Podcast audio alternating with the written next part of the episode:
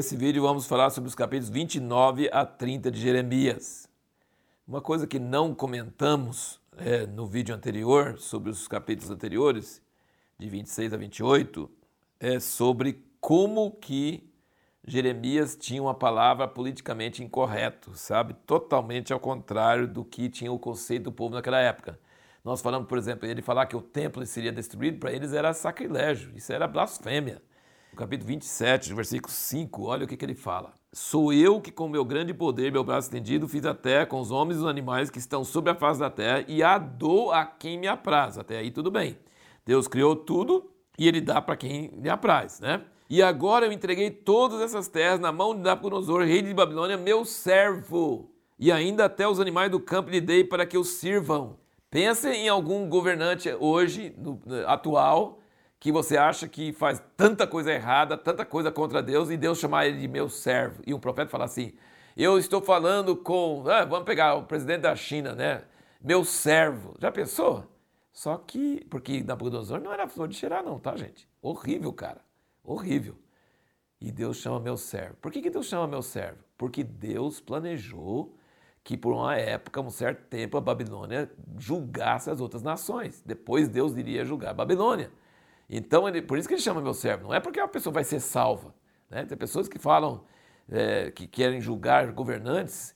É, Deus usa governantes maus. Deus usa governantes que não prestam para nada. Mas ele usa eles e faz eles fazer coisas que ele quer que aconteça. E aí, então, isso é uma mensagem politicamente incorreta. Ele, tá, ele chama de Nabucodonosor de meu servo. Isso já seria o suficiente para nós dizermos: esse cara é um falso profeta. Mas Jeremias era um profeta verdadeiro. E aqui no capítulo 28, versículo 14, ele diz: Pois assim diz o Senhor dos Exércitos, Deus de Israel: jugo de ferro pus sobre o pescoço de todas as nações para servirem a Nabucodonosor, rei de Babilônia, e o servirão.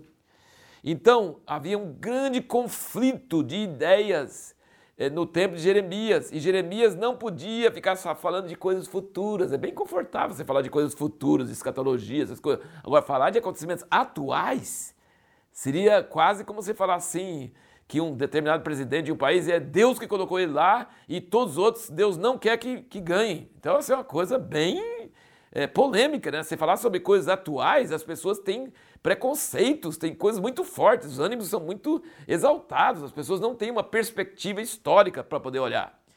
E Jeremias tinha que ter coragem. Ele, então esse conflito estava em Jerusalém, nos judeus que ficaram lá com Zedequias, o último rei da linhagem de Davi, e estava lá na Babilônia com os cativos que foram levados para lá, que tinha uma comunidade grande lá. E depois nós vamos ver Ezequiel estava ministrando lá. Mas Jeremias mandou carta, ele tinha que participar desse conflito, não só oralmente, arriscando a vida dele, como nós vimos nesses últimos dias, mas ele tinha que mandar uma carta para lá. E o que, que ele dizia na carta? Ele dizia: constrói casa, vai demorar. Casa, toma, tenha filhos. E o versículo 7 do 29, procurai a paz da cidade para a qual vis que fosse levados cativos, e orai por ela ao Senhor porque na sua paz vós tereis paz. Não vos engane os vossos profetas que estão no meio de vós. Vai gastar 70 anos. Não fique pensando que vai sair qualquer hora de lá, não. Os seus profetas falsos estão falando que vocês vão voltar logo. Não vai. Veja bem, nossa pergunta no último, no último vídeo, por que, que não podemos copiar as orientações que Deus deu no passado ou que deu para outras pessoas? Porque Deus tem uma palavra específica para cada hora. Então, nesta hora, ele falou: ora pela paz da Babilônia. Ele chama Nabucodonosor de meu servo. Se isso não é politicamente correto, tá? Isso não é religiosamente aceito. Na época de Jeremias era coisa terrível. Mas quando chega em Jeremias 50, ele fala: sai da Babilônia. Então tem uma hora que tem uma palavra a falar: ora pela paz da Babilônia, constrói casa, fica lá. E tem hora que ele fala: sai da Babilônia. E você sabe qual uma coisa comum entre essas duas ordens contraditórias? É a passagem de anos. Cada palavra tem uma hora certa. Cada pessoa tem uma palavra certa. Cada nação tem uma palavra certa. Nós não podemos copiar a palavra de outra pessoa e nem de outra nação. Nós temos que seguir a palavra do Senhor para nós nesta hora. E a palavra do Senhor para nesta hora pode ser uma coisa e daqui a uns anos pode ser o contrário. E perceba bem, que na época de Jeremias falar que era para ficar na Babilônia Era heresia para eles. Não podiam, não aceitavam isso. E depois, quando Zorobabel e Esdemir saem da Babilônia, quem sai?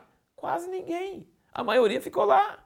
Entendeu? Então, assim, a palavra de Deus não segue o bom senso, não segue a lógica, não segue aquilo que todo mundo segue. Quando eh, era para sair da Babilônia mesmo, ninguém queria sair, porque já estava estabelecido, já tinha estava próspero e ninguém, só um restinho saiu com Zorobabel e com Esdras e Neemias. E nesta época, então, eles ficaram escandalizados. E aí alguém de lá da Babilônia falou, mandou uma carta para o sacerdote lá em Jerusalém, falou assim, faz esse Jeremias calar a boca. E ele está mandando carta para nós, falando para a gente ficar aqui. Cala esse cara, você não tem autoridade. Entendeu? Então houve uma guerra de cartas. E aí Jeremias profetiza por cartas contra dois profetas falsos que tinha lá na Babilônia, no versículo 21 aqui. Um era, chamava Acabe e o outro chamava Zedequias. Engraçado, é nome de reis de Israel antigos, né? O Zedequias é o rei atual e Acabe era um rei antigo. E ele falou: Eis que os entregarei na mão de Nabucodonosor, rei de Babilônia, ele os matará diante dos vossos olhos.